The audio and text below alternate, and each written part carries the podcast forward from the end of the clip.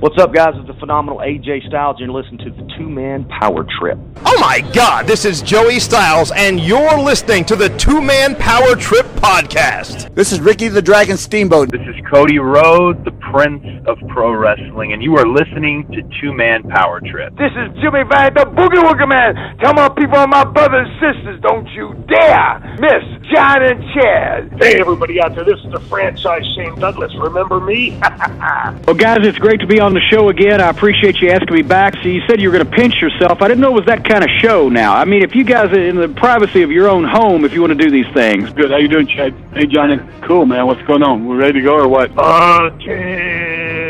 Hey, man. What's up, guys? This is Homicide. Oh, that's my homie. Homicide with a big homie club. Yeah, that would be it. Hey, this is David Penzer, and this is the Two-Man Power Trip of Wrestling. Well, thank you, thank you. Hear me, fear me. I don't do many wrestling shows anymore, probably because I'm a bit ignorant. You guys probably know ten times more than I do. Look, Mean Gene, I can't be beat. I'm the greatest of all time, and I would say that. And every kid, I, they knew they could kick shit out of me. Great talking to you guys. It's been your pleasure. They've worked in and around the wrestling business. They've studied thousands of hours of wrestling, and now they bring to you the greatest legends, Hall of Famers, creative minds, and both current and future stars of pro wrestling. They are Primetime Pod and Chad, the Two-Man Power Trip of Wrestling.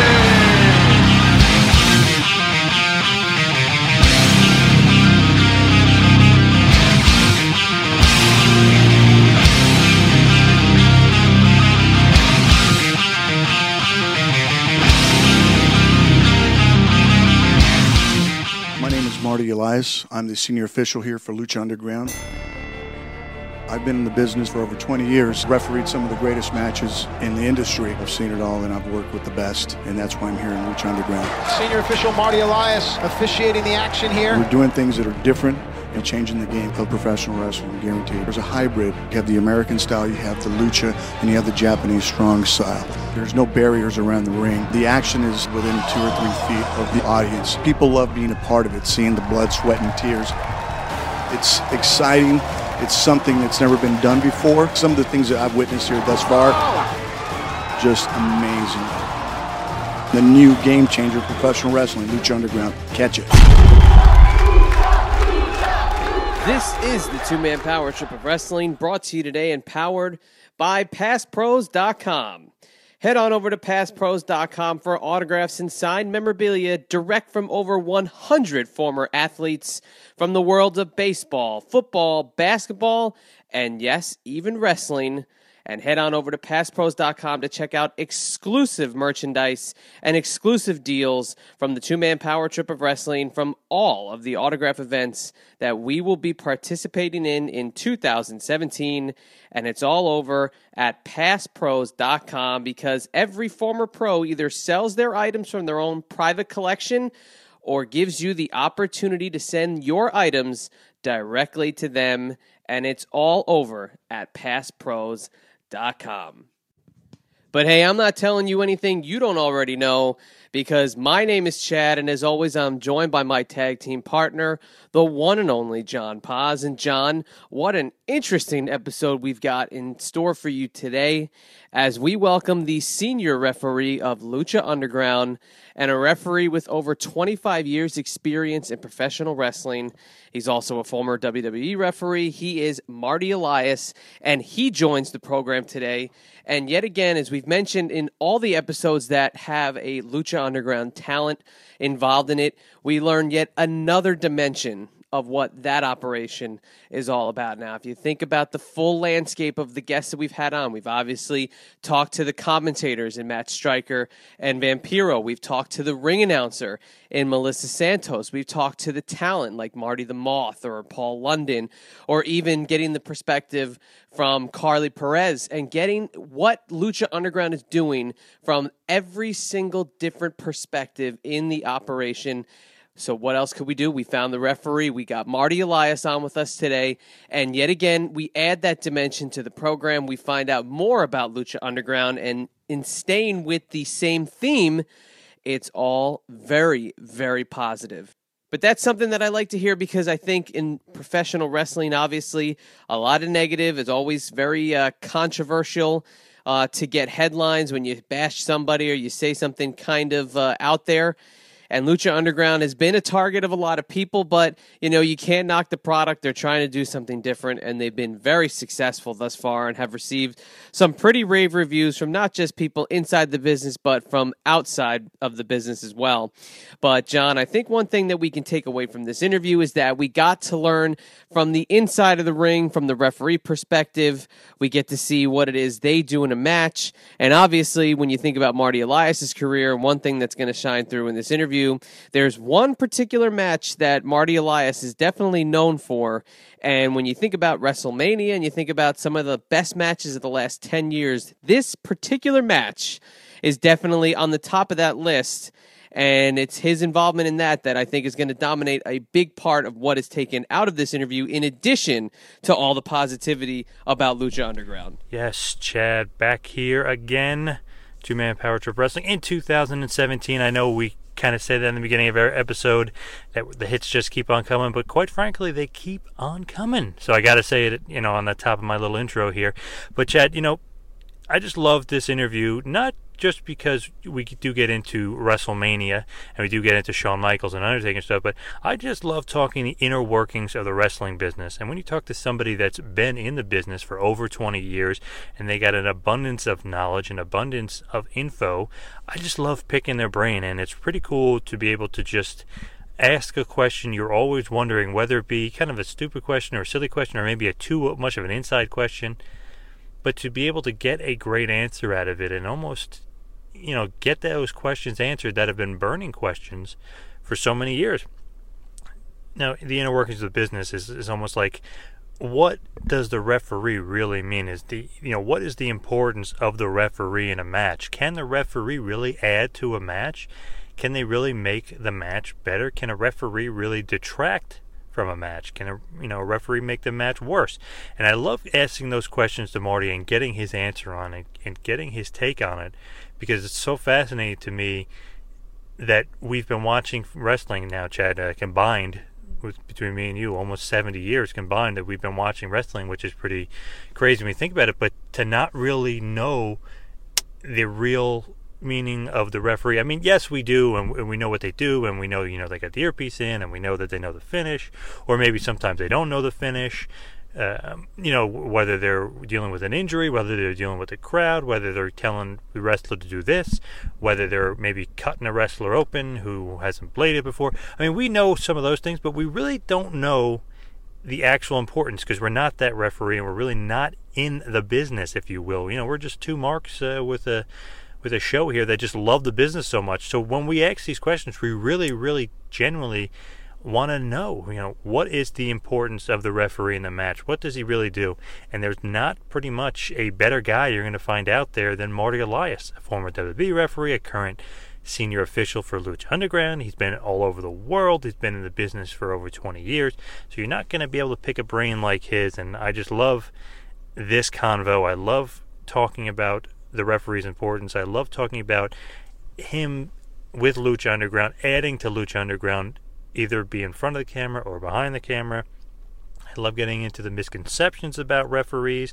I love getting into maybe some injuries that have happened and quote-unquote throwing up the X. So really fun, really in-depth interview.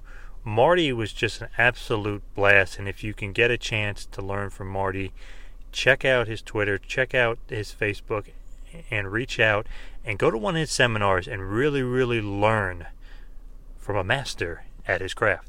Yeah, that's exactly right. And now that we're starting to see Marty get out there and kind of take on the uh, the secondary world of the seminar route and getting more involved with the fans and the direct contact, you know, it's definitely, if you see him coming to your neck of the woods, you want to take advantage of a seminar if you're either looking to be a referee or, hey, you want to learn more about the business.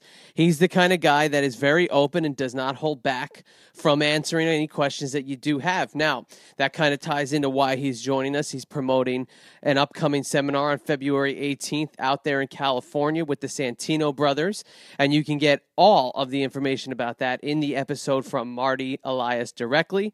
So I will leave that up to him to give it the proper pitch. But definitely when you ha- when you talk about referees, you talk about that hidden art, the guy that is really, if you're a smart fan, you kind of keep your eye on him a lot because you can get the vibe of the match. If it's a television match, you can kind of watch them for time cues. And I find myself getting wrapped up in stuff like that all the time. And on a house show, you know, they really are a general, and it takes a lot to be a good referee. And we kind of dissect a little bit of the referees in uh, today's W W E world. You know, maybe they're kind of, you know, I, I can kind of point myself in this direction saying that, you know, they're, they're being more manufactured now. And that's uh, from me saying that, uh, not Marty.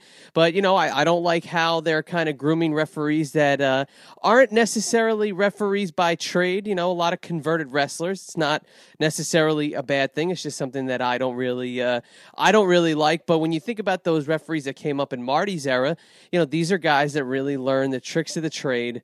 And now he's bringing this to Lucha Underground, and it's only going to help Lucha Underground because he is a very good referee. And John, when you think about some favorite parts of the interview, what are some things that really stick out to you from what Marty had to say? Because I found him to be so engaging and, and really a lot of fun to talk to because, again, like I said, he does not hold back, and he's pretty much a straight shooter. He tells you exactly what it is he wants to tell you when you ask that question. Yeah, you know what? Possibly my favorite part of the interview, and I know I alluded to it before with Shawn Michaels and with The Undertaker, is the fact that Marty has an absolutely amazing story to tell and an absolutely amazing experience that he had, and that was being the referee for the match, Shawn Michaels versus The Undertaker, WrestleMania twenty-five. In my view, arguably their better match. I know twenty-six was great as well, and it was the retirement match, but I like twenty-five better, and I like twenty-five more. Add in the fact that WrestleMania twenty-five was possibly the worst WrestleMania ever, and that match just sticks out even further because it was just amazing. It's almost like Starrcade ninety-seven a little bit, where it's like, wow, like, what's the one good thing about the show? You know, not a lot of things stuck out.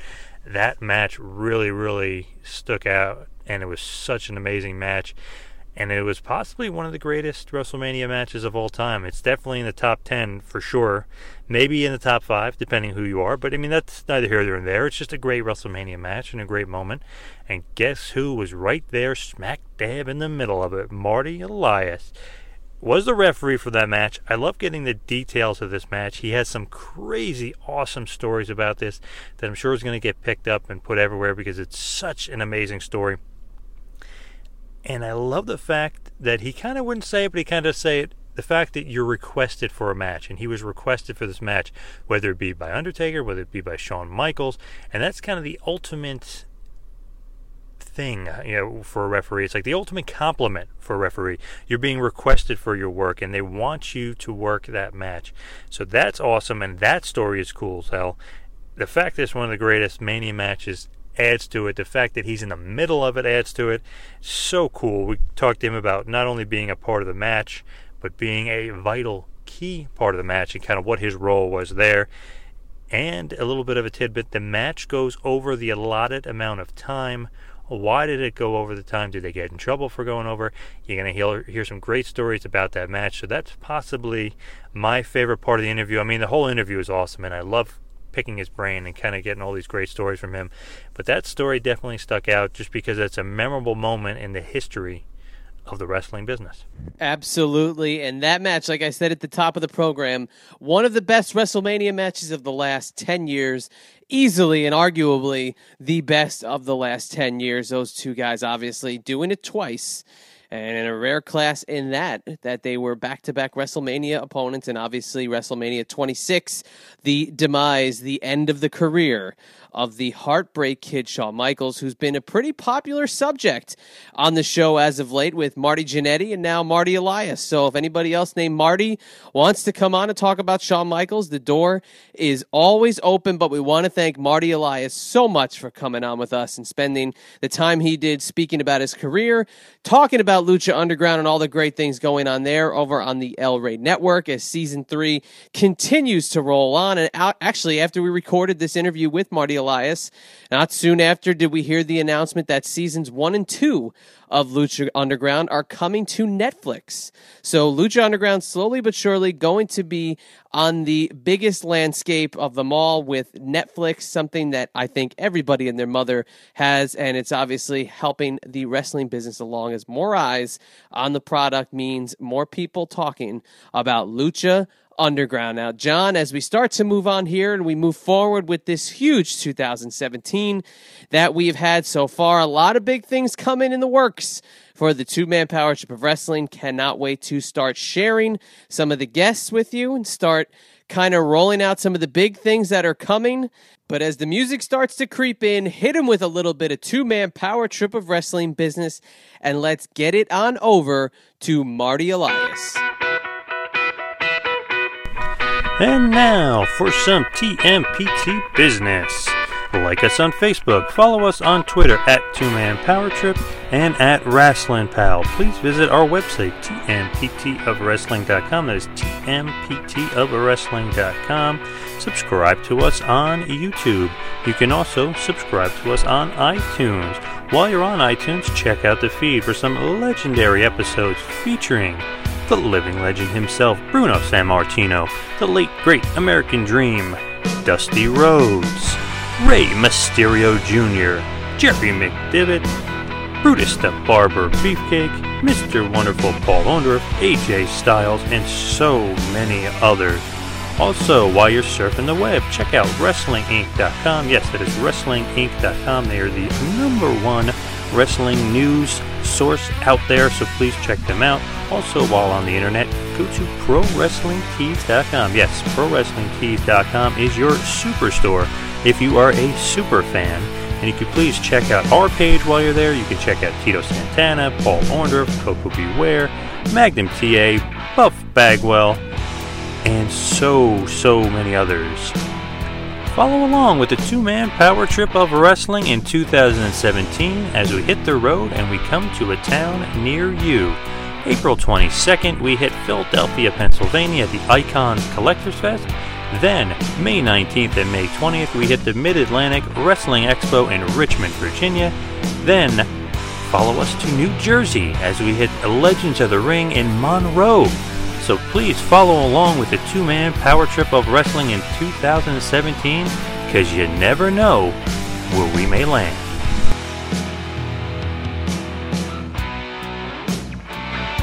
And now, without any further ado, a former W W E referee and now the senior official for Lucha Underground, this is Marty Elias. Please enjoy.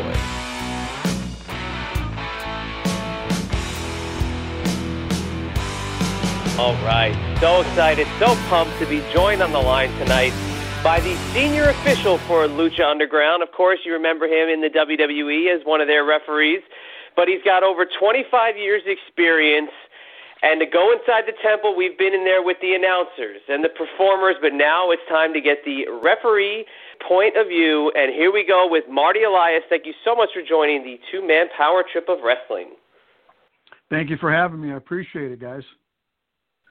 Uh, we're so pumped to have you. Like I said, we've been joined by a lot of different people from Lucha Underground, obviously. Season three is up and going as we speak on the El Rey Network. But we've talked to the wrestlers. We've talked to even uh, Melissa Santos, who's at the ring announcer's point of view. But now I'm dying to get your point of view of what is going on in that temple. But so far, let's stick with Season three. How do you think Season three has developed so far from your point of view? Season three is... Uh... doing very well. And what I mean by that is storyline-wise and the characters that, that are being introduced and the storylines that are being uh, presented are, are, are something, you know, that fans haven't seen. Uh, we just did our mid-season finale uh, last week, I believe. And, you know, so we're going to be up, up again summer twenty seventeen. But there's still so much to come. And there, there's so many twists and turns that, that people aren't going to see coming, and you're going to go, oh my God, especially Ultimate Lucha Threats, which we've already, you know, filmed and completed. You know, when people see, you know, how that turns out and what comes of that, people are going to go, oh my God, I didn't see it coming. There you go. that's a lot of what everybody says is they didn't see it coming, because you never know what twists, what turns, what little uh, things are going to get thrown in there. But it's like every time you tune into a Lucha Underground episode, and like I said, we've talked about this with everybody, you never know what's coming next. Is that something that you absolutely love about the product? Because we've we've compared it to episodic television so many times, but it's really true. You just you never know what's going to happen to your favorite character on any given week.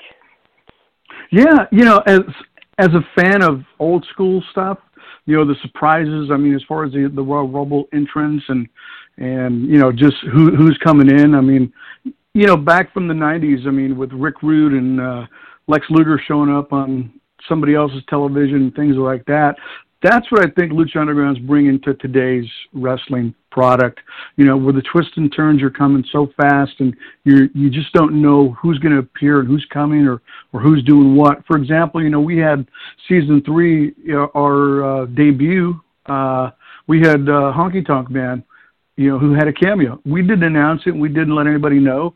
We filmed it and such, but it was so cool to keep it under wraps. And then when people seen it, it was like, oh my God, was that really the Honky Tonk Man?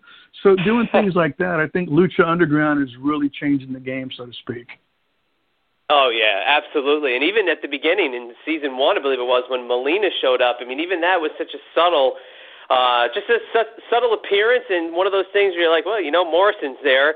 So it kind of fits, uh, or Mundo, it kind of fits that she would show up. But that, again, the episodic feel to it. You never know what's going to happen next. I think that that's been kind of beat to death, but do you really, do you see that true, that that episodic comparison to all these popular television shows really reigns supreme when we talk about the Lucha Underground product?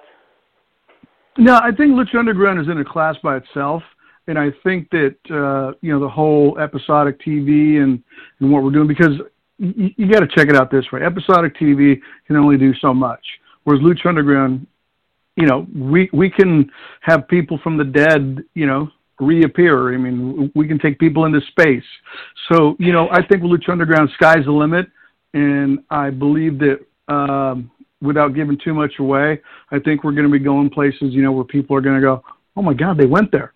So episodic T V won't be able to do that or compete with Lucha Underground or what we're doing. And, and, you know, the ideas, because in the production meetings with Lucha Underground, it's great, you know, to sit in these meetings and creative meetings and go, well, what if we did this? Or what do you think about that? And people are just round robbing and, and, and round robbing and just throwing stuff and going like, you think that'll work? Hey, that's pretty cool. And, and just to have that insight and just to bounce ideas and just things that you can say, well, what do you think? Huh? Should we? And getting Eric Van Wagen involved and, and, and getting his spin on it too, and just seeing the creative forces at work within Lucha Underground. I mean, it, it's really a pleasure.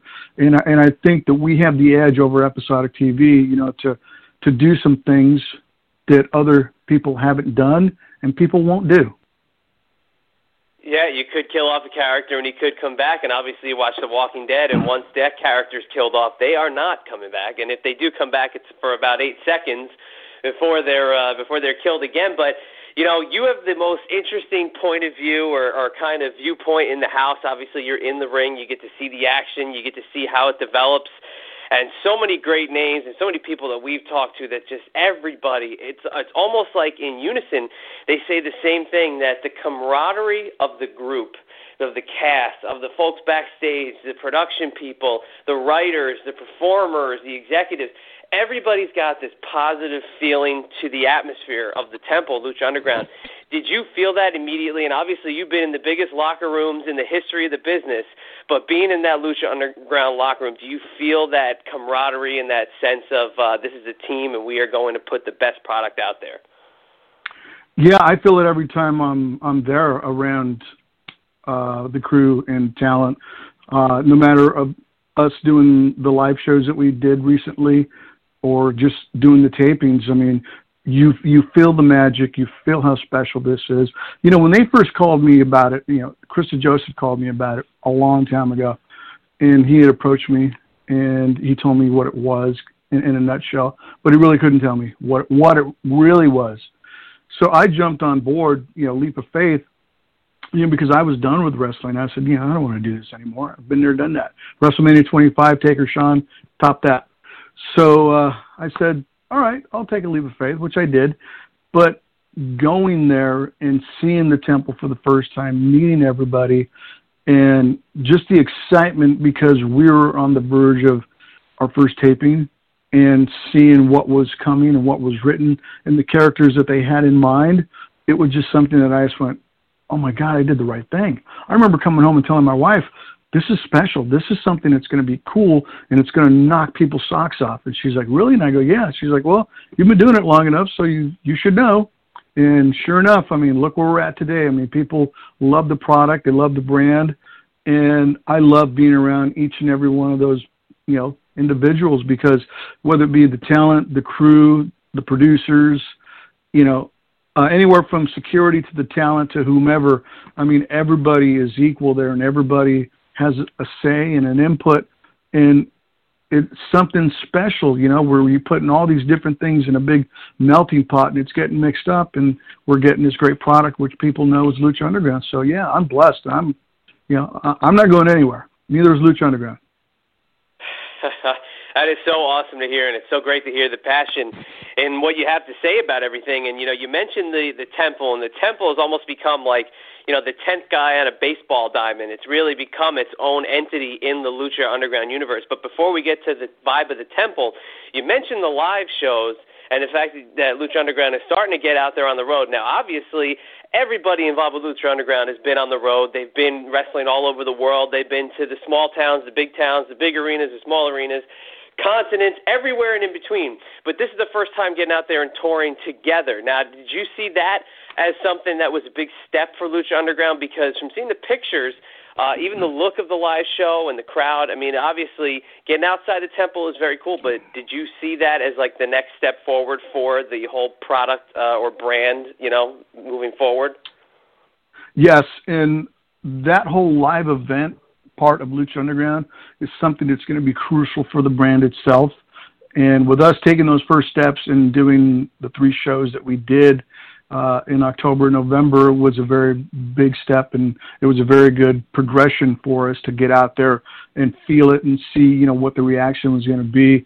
And of course, you know, we had a great sponsor with Cricket Nation, you know, who loves Lucha Underground and is very behind it. So don't be surprised if you see some stuff coming up uh, shortly, sooner than later, with Lucha Underground and some live stuff and some other big announcements that are coming.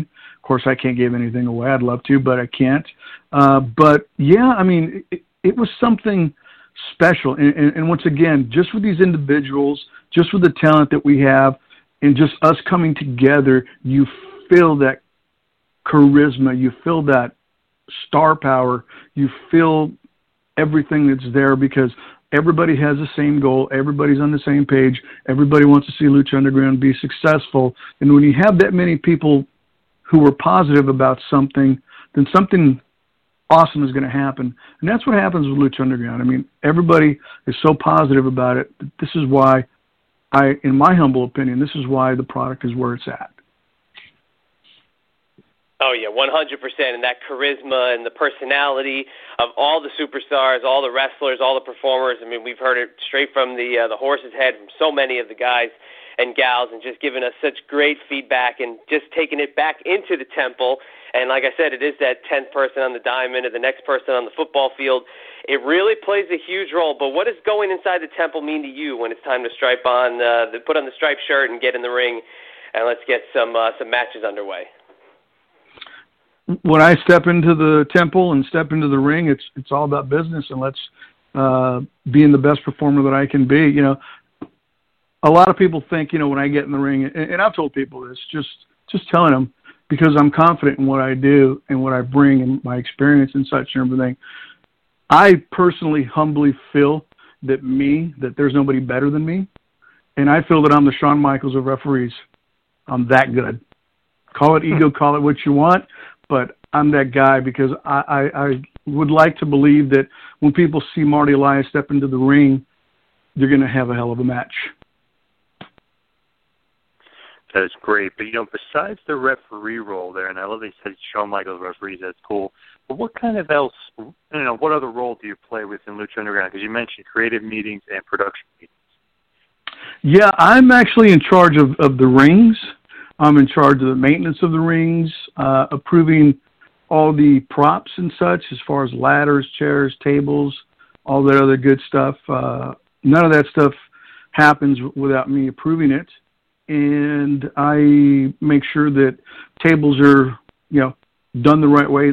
Ladders are, are the correct ladders and such. And then I communicate with Krista Joseph, Eric Van Wagen, and our uh, awesome uh, uh, set designers and such and everything, just to make sure that we're uh, all on the same page with, with stunts or, or things that we're going to do. So I'm heavily involved with that, but not, none of that stuff happens without me signing off on a different prop, like a a ladder or a guitar or a table, you know. And, of course, the ring, you know. Uh, we don't start tapings unless I, I give the sign-off uh, as far as, you know, the ring being how it needs to be, if it's correct. Uh, ring ropes are tight. Uh, your steps are in place. You know, there's no squeaking. There's no nothing. So I'm in charge of that. I do sit in on the creative meetings, and I do have uh, my two cents that I throw in, just as everybody else does. But uh, ultimately, you know, Krista Joseph and Chris Roach and Matt Stolman were the guys who were, uh, you know, being, uh, oh, who are the, the, the creative forces of Lucha Underground. Uh, I also make all the referee assignments and such and everything. Uh, I, I make sure, you know, that specific referees are assigned to whoever or whatever. And, uh, you know, I, I actually help uh, get a lot of the extra talent uh, as far as security guys, Uh, guys who need to come in and, you know, get tryouts and such and everything. I'll get called to, you know, to, to see if there's anybody new or somebody fresh or somebody, you know, that we can take a look at. And so, you know, there's, there's a whole different uh, bunch of hats that I wear uh, behind the scenes at Lucha Underground. Uh, it's something, you know, that I, I really wanted to do at W W E, and who's to say that I, I won't do it there eventually. Uh, but it's something I'm doing now, and uh, I, I'm really loving that side of the business because I'm a lot more involved with it than I was at uh, W W E. W W E, I was refereeing. I was doing little things here and there, but it wasn't to the extent that I'm doing at Lucha Underground. And that's the other thing, too, you know, that I would really like people to understand, and I've said this on a couple other interviews and such, is that there's a stigma with pro wrestling referees and that people don't give us the respect that we deserve. And I'm not saying that to be mean or whatever. I'm just saying that people don't give the respect that the referees deserve because the fact that we do uh, so much more things behind the scenes, and we do more than count a one, two, three. And one of the things, you know, that I've seen is that more times than not, that instead of getting a great referee to enhance a match and make a match that much better, some folks would rather just get a student or, or a, a guy who is a wrestler training to be a wrestler. They'll put a striped shirt on them, or they'll get somebody from the crowd and assume that all you do is count one, two, three. It's so much more than that. And I'm so grateful to Lucha Underground that they're giving me that opportunity behind the scenes to prove and take that stigma away. And I've actually done a few videos for them for social media showing, uh, you know, the ring and, and some other things. So I, you know, behind the scenes, yeah, I do sit in on a bunch of stuff. I do have my two cents like everybody else does. Like I said, it's a team effort, and, you know, it's it's been awesome, and I'm looking forward to doing so much more. I definitely wanted to touch on those videos because I thought that was cool and that was different. Obviously, I believe they had one with Melissa Santos and they have, you know, one with uh, Vampiro and stuff, and uh, Matt Striker had one. What was it like doing that social media video? Because that's something different, something that W W E would never do, have the referee kind of, uh, you know, walk you hand in hand with what's going on, you know, from your perspective. Yeah, I have to thank our, our social media folks, you know, they and the El Rey Network for believing. You know, they came to me from the very outset of Lucha Underground and said, hey, we want to give a different spin on things. You know, we know you're a referee, but you're also a talent. Tell us some of the things that people should know. And at first, I, I was kind of shocked, and I thought they were ribbing me or something, but they they were sincere about it. And I go, no, we, we want to do certain videos. And like you said, they're going to do things with Matt. They're going to do things with Melissa and such. So when they asked me, I said, yeah. So what they did is they had me write down some things, you know, that I had in mind, some things, you know, that I'd, I'd, I'd like people to know. And they were so receptive to it. I mean, as far as, you know, the stuff with the ring, stuff that's, you know, nobody really pays attention to.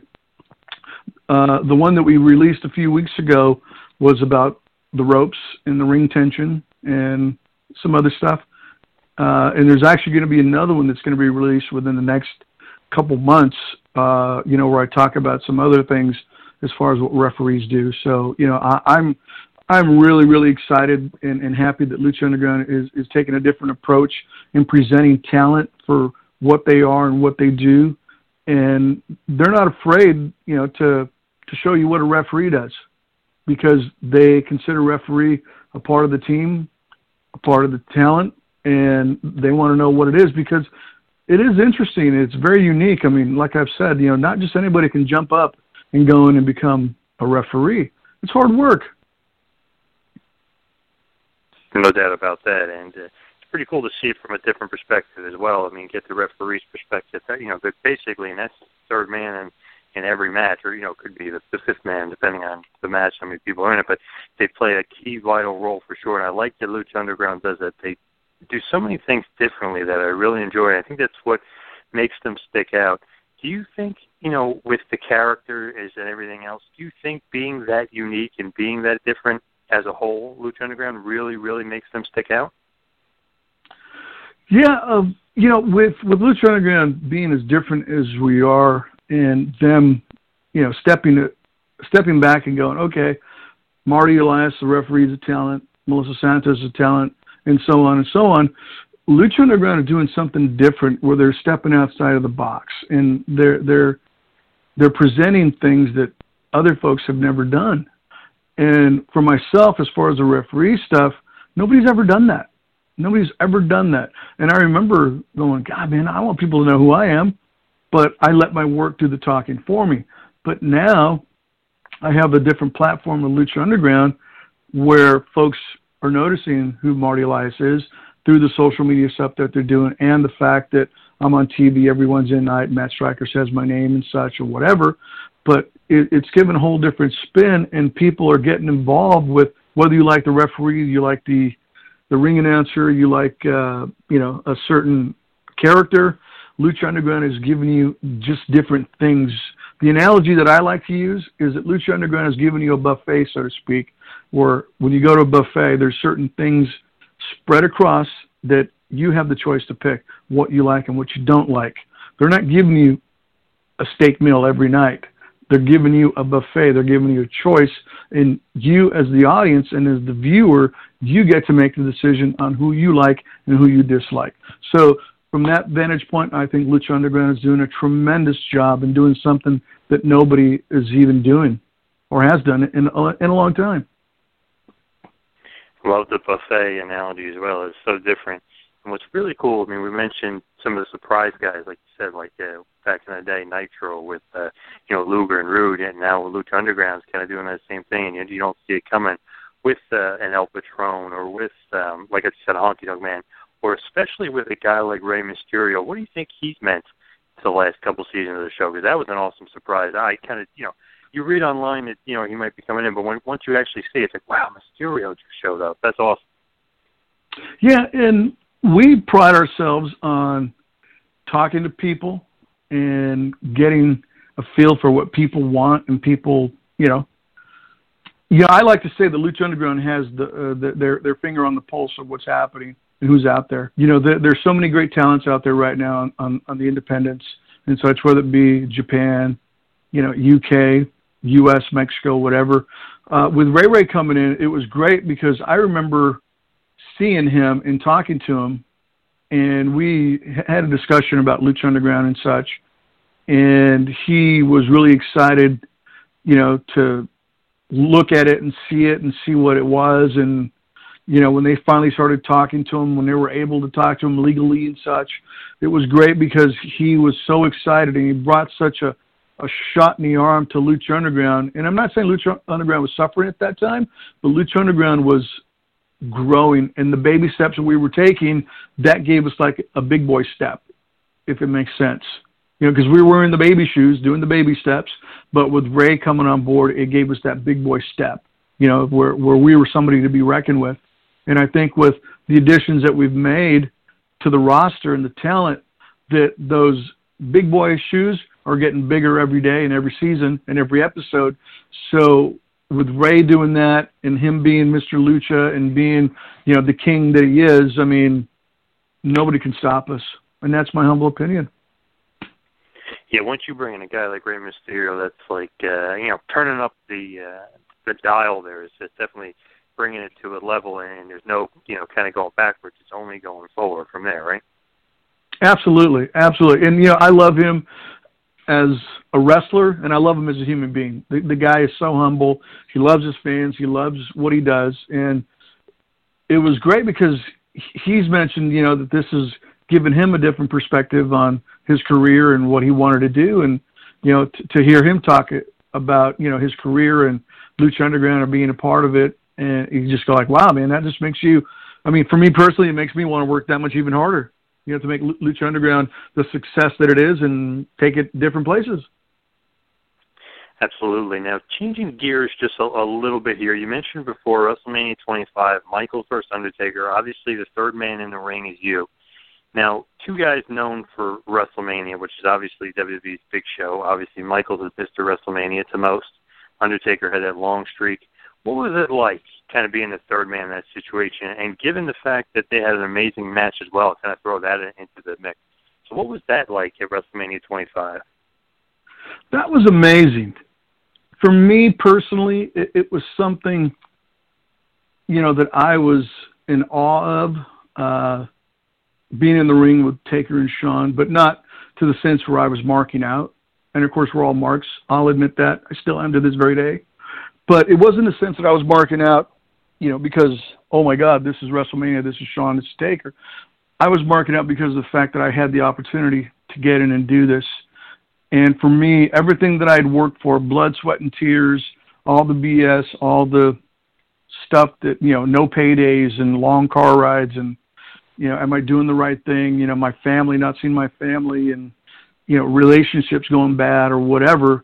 For me, being in that match and the match turning out to what it is today, it was all worth it because all that stuff paid off. And, of course, that match was voted uh, the greatest WrestleMania match in the history of W W E.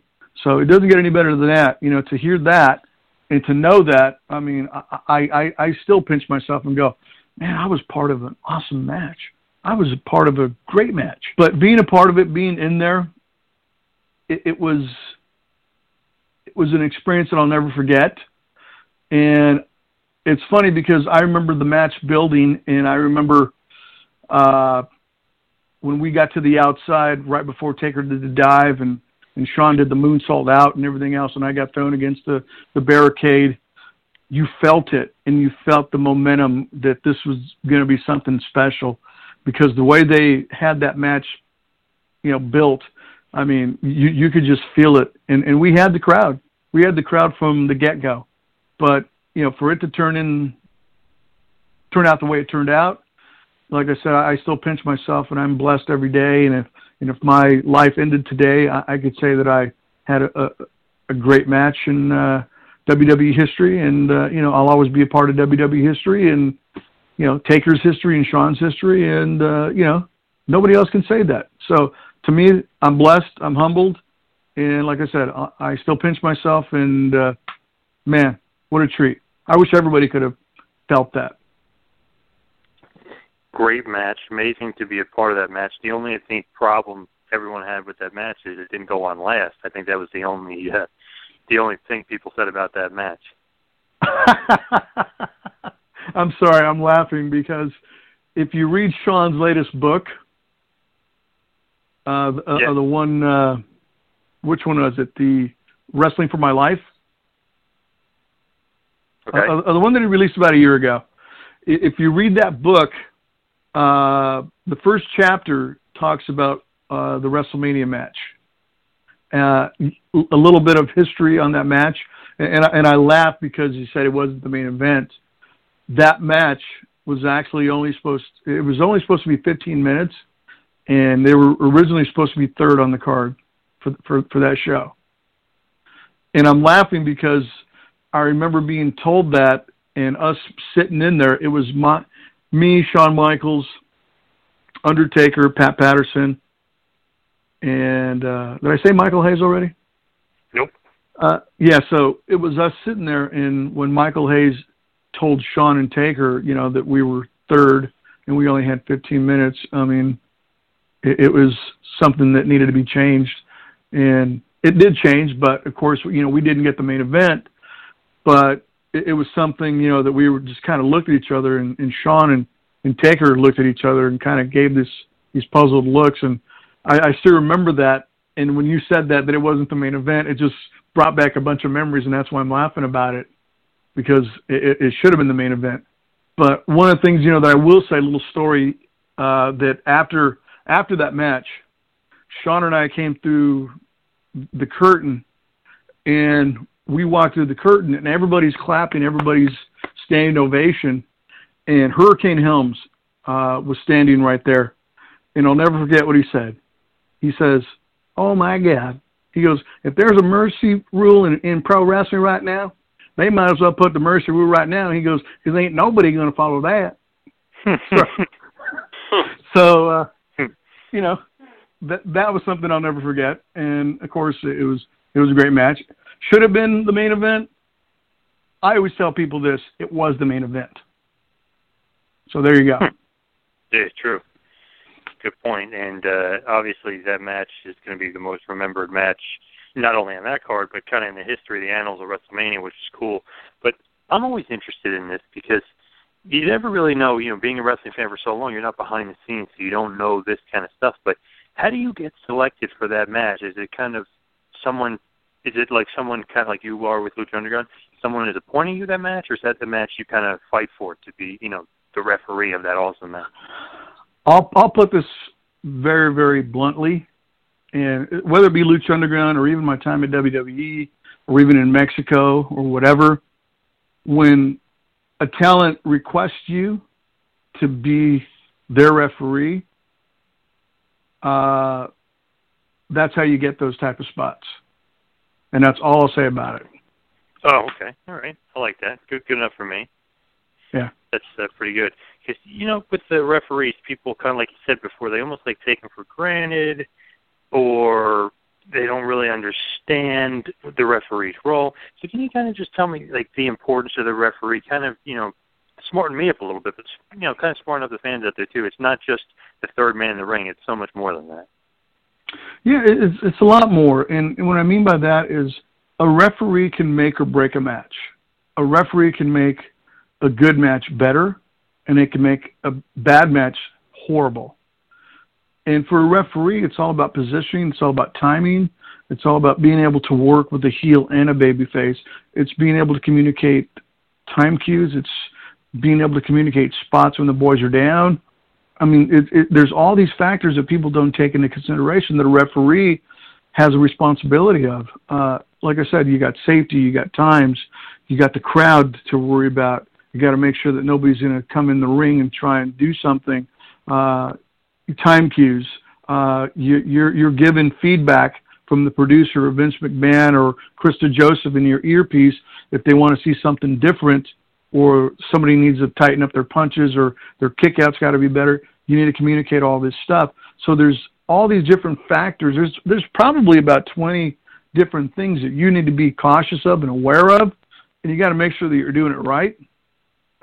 And these are the things that, that I think people don't have the perspective on, that there's so much going on for a referee all at once, and you need to be dead on, or else you can mess up the outcome of the match or the match itself.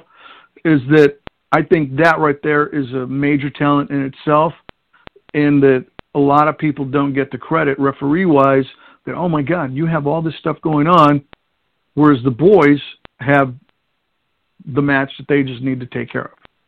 Whereas they're, they're communicating, but they have the match that they focus on, but they, they're not concerned with any time cues, listening to people in the back, safety, communicating, counts, all this other good stuff. So it's funny because I, I've actually had guys and girls, talent-wise, who have had special referee appearances or matches that they're the guest referee, and they'll ask, hey, you know, like, what should I do? Oh, man. And so, you know, you kind of give them pointers, but then they come back and they go, oh, my God, I'd never want to be a referee. Oh, my God, that sucks. I hate to be you. man, there, there's just too much going on. I couldn't focus. So, you know, to hear stuff like that, I, I get a chuckle and it makes me laugh. But at the same time, I just know as a referee and my referee brothers out there, I know what we go through, and there's nothing else I'd rather be doing in the business than being a great referee.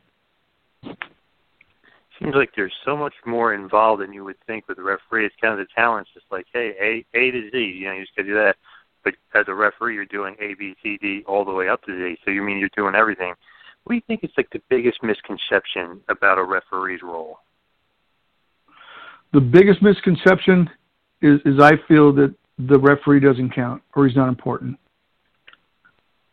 I, I, I really feel that wholeheartedly, that folks, the misconception is the referee doesn't count or he's just a referee.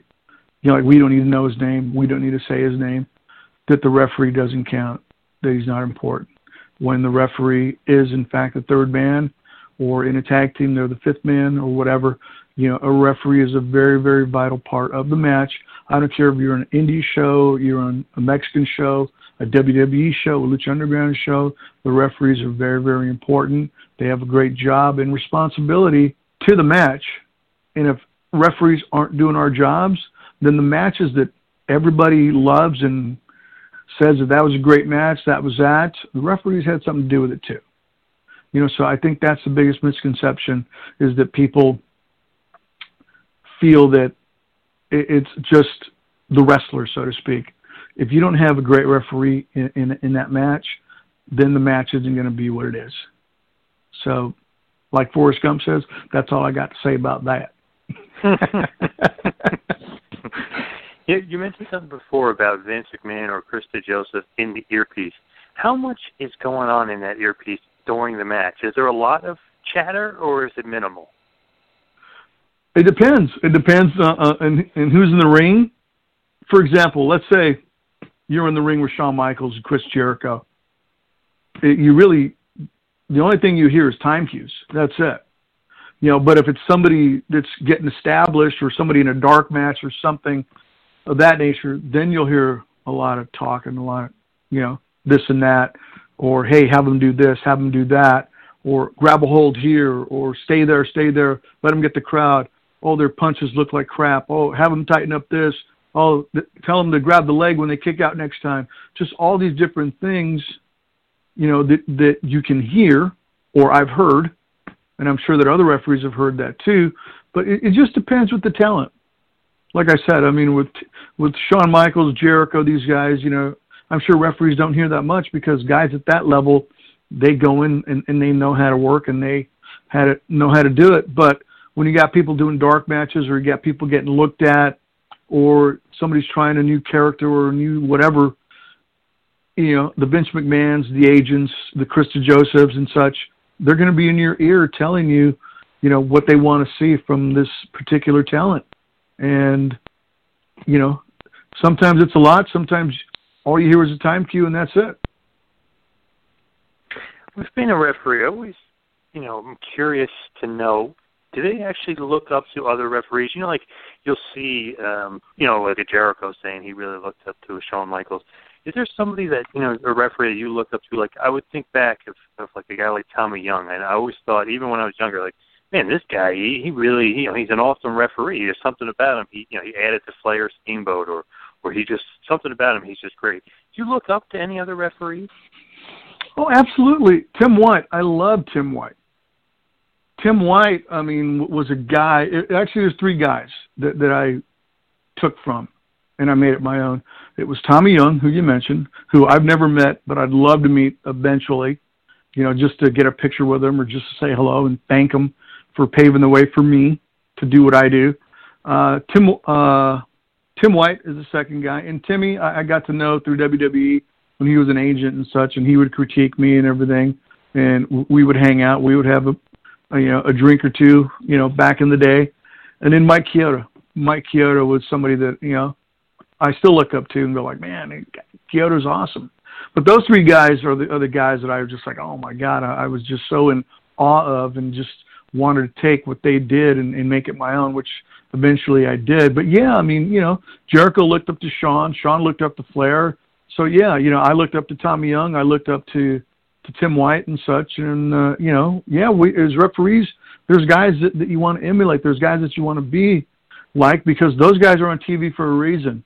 It, it's not that they were just put there because, you know, they're just a referee. Guys like that knew how to work, and they know how to work. And those guys were that good. That's why, you know, they made it on T V. So there, there's my buddies that I see uh, in W W E today. I mean, you know, John Cone, you know, Chad Patton, you know, Jack Doan, who was there. You know, Jack helped me a lot when I was at W W E. And, and I'm going to give a quick shout out to everybody. Mike Chioda, Goose Mahoney, you know, Jimmy Corderas, uh, Scott Armstrong, I mentioned, Charles Robinson. Love Little Nate. I see stuff that he does, you know, on T V, and, you know, I'll see something and go, okay, well, you know, I'm going to try that next time. Or, oh, I'll, I like the way he's positioned there. You know, so there's stuff that I still see, and I, I want to make m- make changes or improve. Uh, and that's the other thing with referees is that, you know, there's always something that you can improve on. And I tell guys that all the time, you know, and the misconception is, oh, you just referee, you just do this. No, you need to learn different things, positioning counts, all the other good stuff. But, um, yeah, I'm sure I went off on a tangent right there, but uh, there you go. Loved it. Great, uh, great little tangent. Absolutely loved it. A lot of uh, good referees there for sure. So guys that definitely stand out and definitely know what they're doing and definitely play a you know, pivotal and key role in the match. I'm always curious about kind of when the match goes awry or, or maybe like an injury happens or something. You know, it's almost like an improvisation or something on the fly, and maybe you're getting some from the earpiece. Maybe it's some quick thinking on your part. Is there ever anything, you know, that you can remember in your career where you had to do some kind of, like, improvising when it really wasn't supposed to go that way? Yeah, uh, New Year's Revolution, uh, January two thousand seven. Uh, it was Randy and Edge against uh, Hunter and Shawn, D-Generation X versus Rated uh, R K O, uh, where, where Hunter blew out his quad uh, in Kansas City. I was there. I was in that match, and, you know, we had a finish laid out and everything else. And then when Hunter blew his quad, it, it, it was something, you know, that I'll never forget. It was something that I had to go communicate to Edge and Randy and Shawn, you know, that, that Hunter was hurt. And if I wasn't able to go do that, then I don't think things would have turned out the way they did. So that match had a finish. But being that Hunter got hurt the way he did, and then I had to communicate to Shawn and Randy and Edge, they changed the finish on the fly. And what they did is they turned it into a schmoz. And ultimately, I ended up getting punched by Shawn and stuff, and the match eventually got thrown out because Hunter was hurt, legitimately hurt with his hamstring. And, yeah, I mean, you know, stuff like that, you know, where, where Hunter gets hurt and – everything else after that is called on the fly. That goes back to being a good referee, being a good communicator, and being there and not losing your cool, being calm and collected. Whereas if you're losing your your mind there where, or and you start to panic, that's the last thing that you want to do. You want to be calm, collected, and be able to communicate and everything because you just don't want to make the situation any worse. So being in there for Hunter and being able to communicate to Shawn and these guys, and you know we, we we did something completely different. I think that just goes to show that it takes a good referee to do that, and being a part of those types of things, you know, it just makes you who you are. And that match, uh, you know, a lot of people remember for that injury, and kind of great to have a good referee in there with some quick thinking, because like you said before, if you had a rookie in there or somebody didn't know what they were doing, they might kind of screw up that finish, and then you get, uh, you know, Triple H mad at you, and you get uh, Vince mad at you, right? Mm-hmm. Absolutely. Absolutely. And, and and that was the thing when, when Hunter got hurt, when he went down, I started asking him because I seen him wince, and he just, ah. And I asked him, I said, what's wrong? And he said, you know, I'm screwed. And I said, what is it? What is it? And he goes, it's my quad. And I went, oh, my God. So right away, I went and told Shawn, and here we go.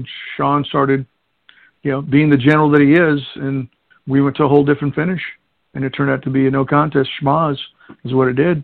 So, you know, being able to communicate that and say, okay, here's coming, go tell Randy this, go tell whatever, or here, I'm, I'm punching you, you know, take a bump, there you go. You know, being able to do that, you know, huh. A good referee does that. Yeah. And it, it, it, if if you're not going to be cool, calm, collected, and you're going to panic and you're going to overreact and stuff, you're just going to make the situation, like I said, you, you're just going to make it worse. But, you know, that's something, you know, that I pride myself on when I get in there is that, okay, I'm ready for anything. I don't care what it is. I'm ready for anything. And at this point in my career, okay, I, I think I've seen it just about everything. So I'm ready for anything. Hmm.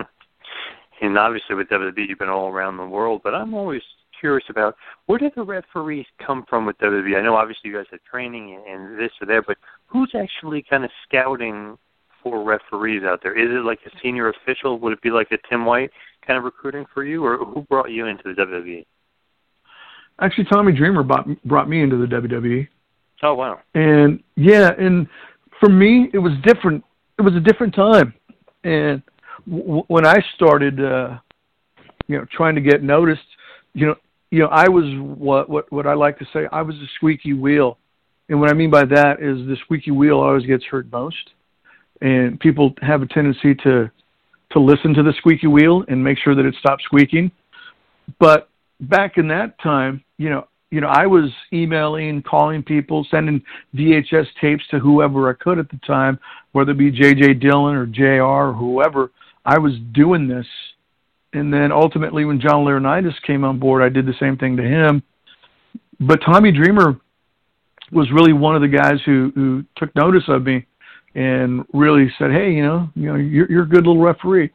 But as far as, you know, them having a, a referee talent scout, I, I really don't think that that's the case.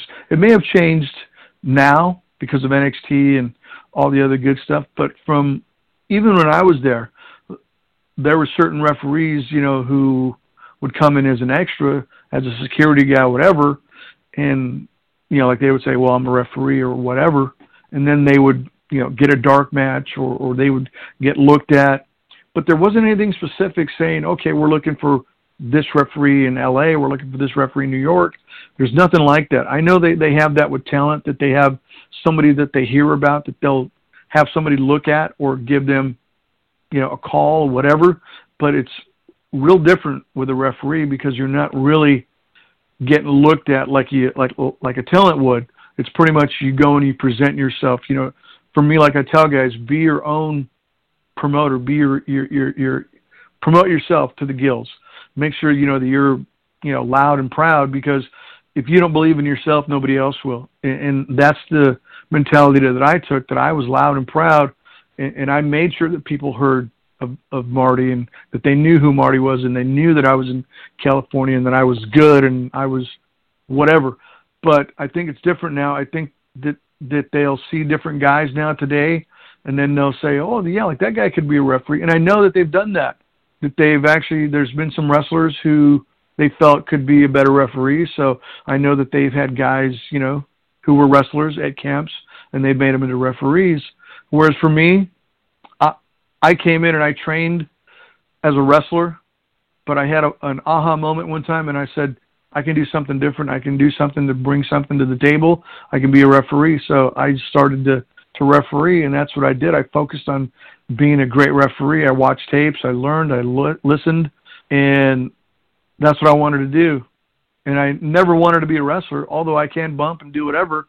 I never wanted to be that wrestler because I knew I wasn't a six foot eight, I wasn't three hundred eighty pounds, nor was I good looking. So, you know, hey, what can I do to help contribute? Become a referee. And that's what I did.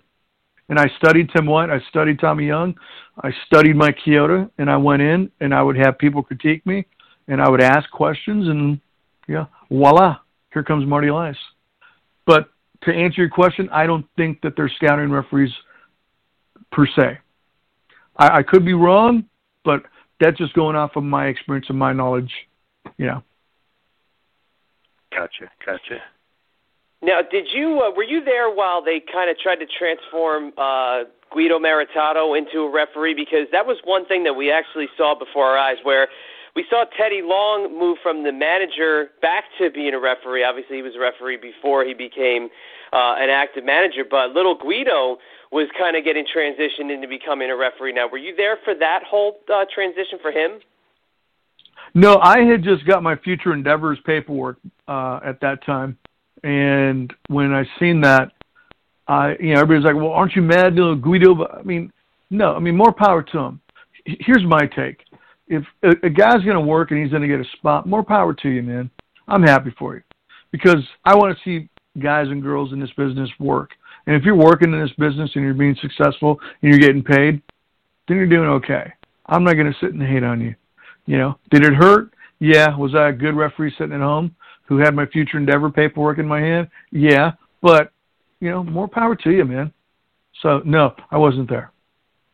Yeah, I was just uh, I was wondering that from the start, just because of the time frame and because it was such a weird transition, because it's not like it's a guy we've never seen on T V before. And obviously, if you watch W W E television today and you know some people from the indie scene, there's one guy in particular that, you know, you've definitely, uh, he would stand out like a sore thumb, just because if you've seen him, you know, quote, work, you know, you've known what he's done in his past. But, uh, yeah, I thought the little Guido one was interesting. But when you got that release and, you know, and you, you got Future Endeavored, to see a referee get Future Endeavored, I think from the fans' perspective is interesting, because, you know, you've explained the role, you've explained what you do. How do you market yourself as a referee? And you said you wanted to leave the business, but how does a referee kind of market themselves after they do get released by W W E? Well, you know, you need to strike when the iron's hot. And this goes for talent as well. You know, people still have you fresh in their minds and being on T V. So you go out and you reach out to the boys, promoters, whomever that may be, and you go out and you market yourself. Like I said, you need to be your own promoter. You need to, you know, either have an agent or get somebody who's going to help promote you, or you go do it yourself. You know, but more times I think, you know, self-promotion is the best promotion. You know, you know, I've never had an agent. I've never had anybody. If I'm talking to promoters, I'm talking to people. Even with W W E and Lucha Underground, I'm the guy that's talking for Marty Elias. You know, because I honestly feel that I don't need anybody talking for me, because I can do my own talking.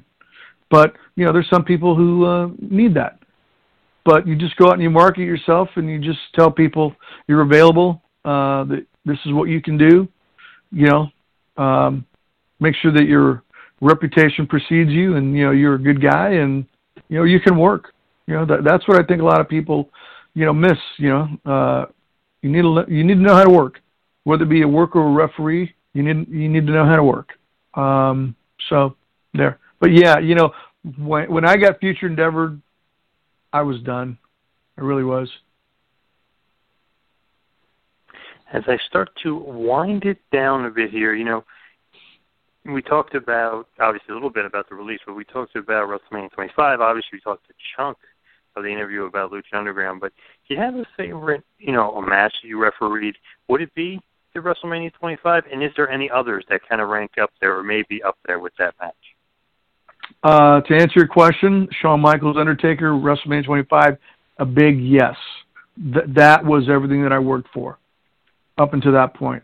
And even today, you know, that match was something, you know, that I will never, ever forget. And that's a highlight of my career, you know, although, you know, I've done some cool stuff. That right there was a highlight for me. Uh, working the Shawn Michaels, Chris Jericho angle was great too. You know, once again, like I mentioned earlier, sometimes, you know, you're requested to be a referee for certain matches and such and everything. You know, that's one of those instances where, you know, I was asked, and, you know, you know, to be a part of that Jericho and Shawn Michaels angle in two thousand eight was amazing. Um, and then working Ricky Steamboat and uh, Chris Jericho, when, when Steamboat had his first and only match at No Way Out against Jericho, that was, that was crazy, you know, to, to be in the ring with Ricky the Dragon Steamboat. I mean, that, that right there is, I mean, Mania, Shawn and uh, Jericho angle two thousand eight, and then working with, um, Ricky the Dragon Steamboat were probably, you know, highlights. But, you know, th- there's just so much more, too, you know. I-, I could sit here for hours and tell you some of the cool stuff and cool matches and cool people that I've worked with. But for me, just talking to you off the cuff right now, off the top of my head, those three things are things that, oh, my God, this is insane. And, of course, Lucha Underground and, and working, you know, the Triple Manias in, in Mexico and the World Cup. Those are awesome things, too. So there you go. With being a referee, sometimes it seems like, maybe maybe I'm wrong here, maybe it's a bad analogy, you tell me, But it's almost like being somebody's personal catcher sometimes. Like you said, when talent requests you, you know, like Greg Maddox always had his own personal catcher, was different than their normal catcher. Do you ever feel that way? You're almost like uh, somebody like a uh, caddy or their personal uh, catcher, you are the one that's going to be doing most of their matches? Yeah. Oh, absolutely. You know, I, I had guys request me all the time. And I'm not saying this as an egomaniac or, oh, my God, you know, I, I'm not saying that. And, and when I say this, I'm saying it with love and confidence that I've been blessed to work as hard as I have. People respect and love my work, that they want me in there because they feel comfortable. They know that they don't have to worry about their match. They don't have to worry about the referee messing up. They know that when they're working with me that everything's going to be okay. And that's what I like to tell people. You know, if you're getting requested or people want you in their match, is because they're comfortable with you and they know everything is going to be okay. But yeah, I, you know, see it as a privilege. You know, when somebody has said, hey, you know what? I want you tonight. Or do you have my match? No. Well, I'm going to go change that.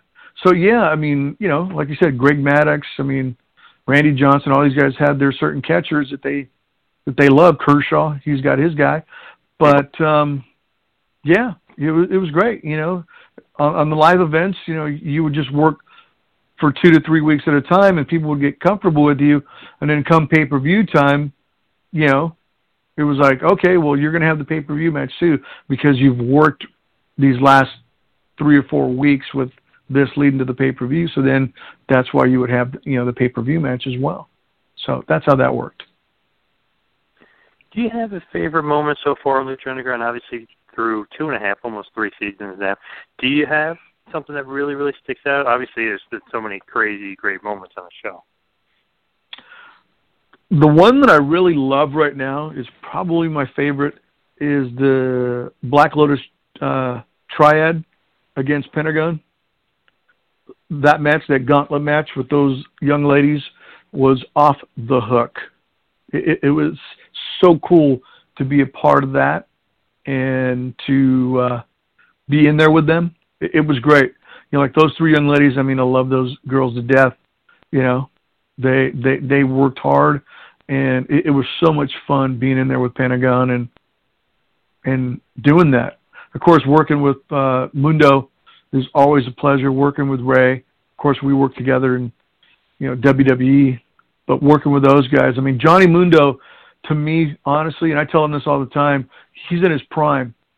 I mean, he's he's so much better than John Morrison and Johnny Nitro ever was. He's doing things, and he's creatively and just who he is as an individual. I mean, the guy is in his prime, and I'm so glad that I'm able to be able to work with him right now because he's just, he's on fire. So there you go. Yeah, he is, uh, he's on another planet, and we've seen his progression from just uh, on W W E T V as just being a tough enough contestant through when he left W W E, and everybody kind of, kind, you know, gave a little bit of a head scratch, like, wow, at this point he's leaving, and look at what he's done since, and he's just uh, the future is bright for uh, for Johnny Mundo. But as we get to uh, wrap it up here, I always like to throw it out there, you know, where do you see yourself in five years, or what's your legacy so far in professional wrestling? But I think you've got such a unique perspective on everything Uh, that you've done in your career and what you're still going to do, and you reference being the Shawn Michaels of referees, and you've definitely been an Iron Man with us, uh, to say the least. But where do you see Lucha Underground in the next five years? Obviously, more seasons to come. Uh, we've been uh, we've been told that through uh, you know, different people we've had on. But what do you see Lucha Underground growing to over the next five years? I, I see Lucha Underground growing into a brand within itself. Uh, with the El Rey Network and, you know, the whole conglomerate M G M, and doing things that nobody has done, you know. And what I mean by that, there's different entities that Lucha Underground has been exploring. I won't give those away. So it's going to be something different that folks haven't been able to do, or they can't do because of who they are. But Lucha Underground has that ability to do that. Do I see Lucha Underground in five years? Yes, I do. You know, would I like to go back to W W E in the future? Absolutely. Where I see Marty Elias, I see, you know, uh, prospering, uh, enjoying the business even more so, learning and changing the whole uh, referee uh, stigma uh, with, you know, a referee is just a referee. I, I personally take that personally, and, and that sounds stupid, but I do take it personally uh, because I want to show people, and I want other referees to, to see it, you know, that referees are vital, that we mean so much more, and we're so much more valuable than people give us credit for. And Marty Elias wants to break that stigma, and I plan to break that stigma and to prove and to show everybody. And with that being said, you know, I have my first referee clinic with Santino Brothers here in Southern California on February eighteenth. Uh, you know, it's thirty dollars to attend, and I advise workers and referees to come in. Uh, I'm going to show you tricks of the trade. I'm going to get in the ring with you. I'm going to show you how to work with a babyface and a heel, and I will, uh, you know, get you ready for what you need to do. So there you go. Yeah, that clinic looks awesome. If you head on over to your Twitter page, which I'd like you to give out in just a minute, you get to get all the details about that clinic and about the Santino Brothers uh, seminar that you got coming up. And it's uh, if you're in that Southern California area, you're in California, you're on the West Coast, get over there if you want to learn how to be a referee. And obviously, we've kind of gone over everything, and as a smarter fan or smarter fans listening, you can definitely appreciate the role of the referee, and we've seen so many great talents uh, get that assist from the referee when sometimes a match goes awry. But, Marty, this has been so much fun, and we really appreciate you coming on. But like I said, please give the fans and the listeners of the two-man power trip of wrestling all the information on where they can find anything and everything in the world of Marty Elias. You can find me at Twitter, at Marty Elias nineteen sixty-seven, on Facebook, Marty Elias, Instagram, at Marty Elias sixty-seven.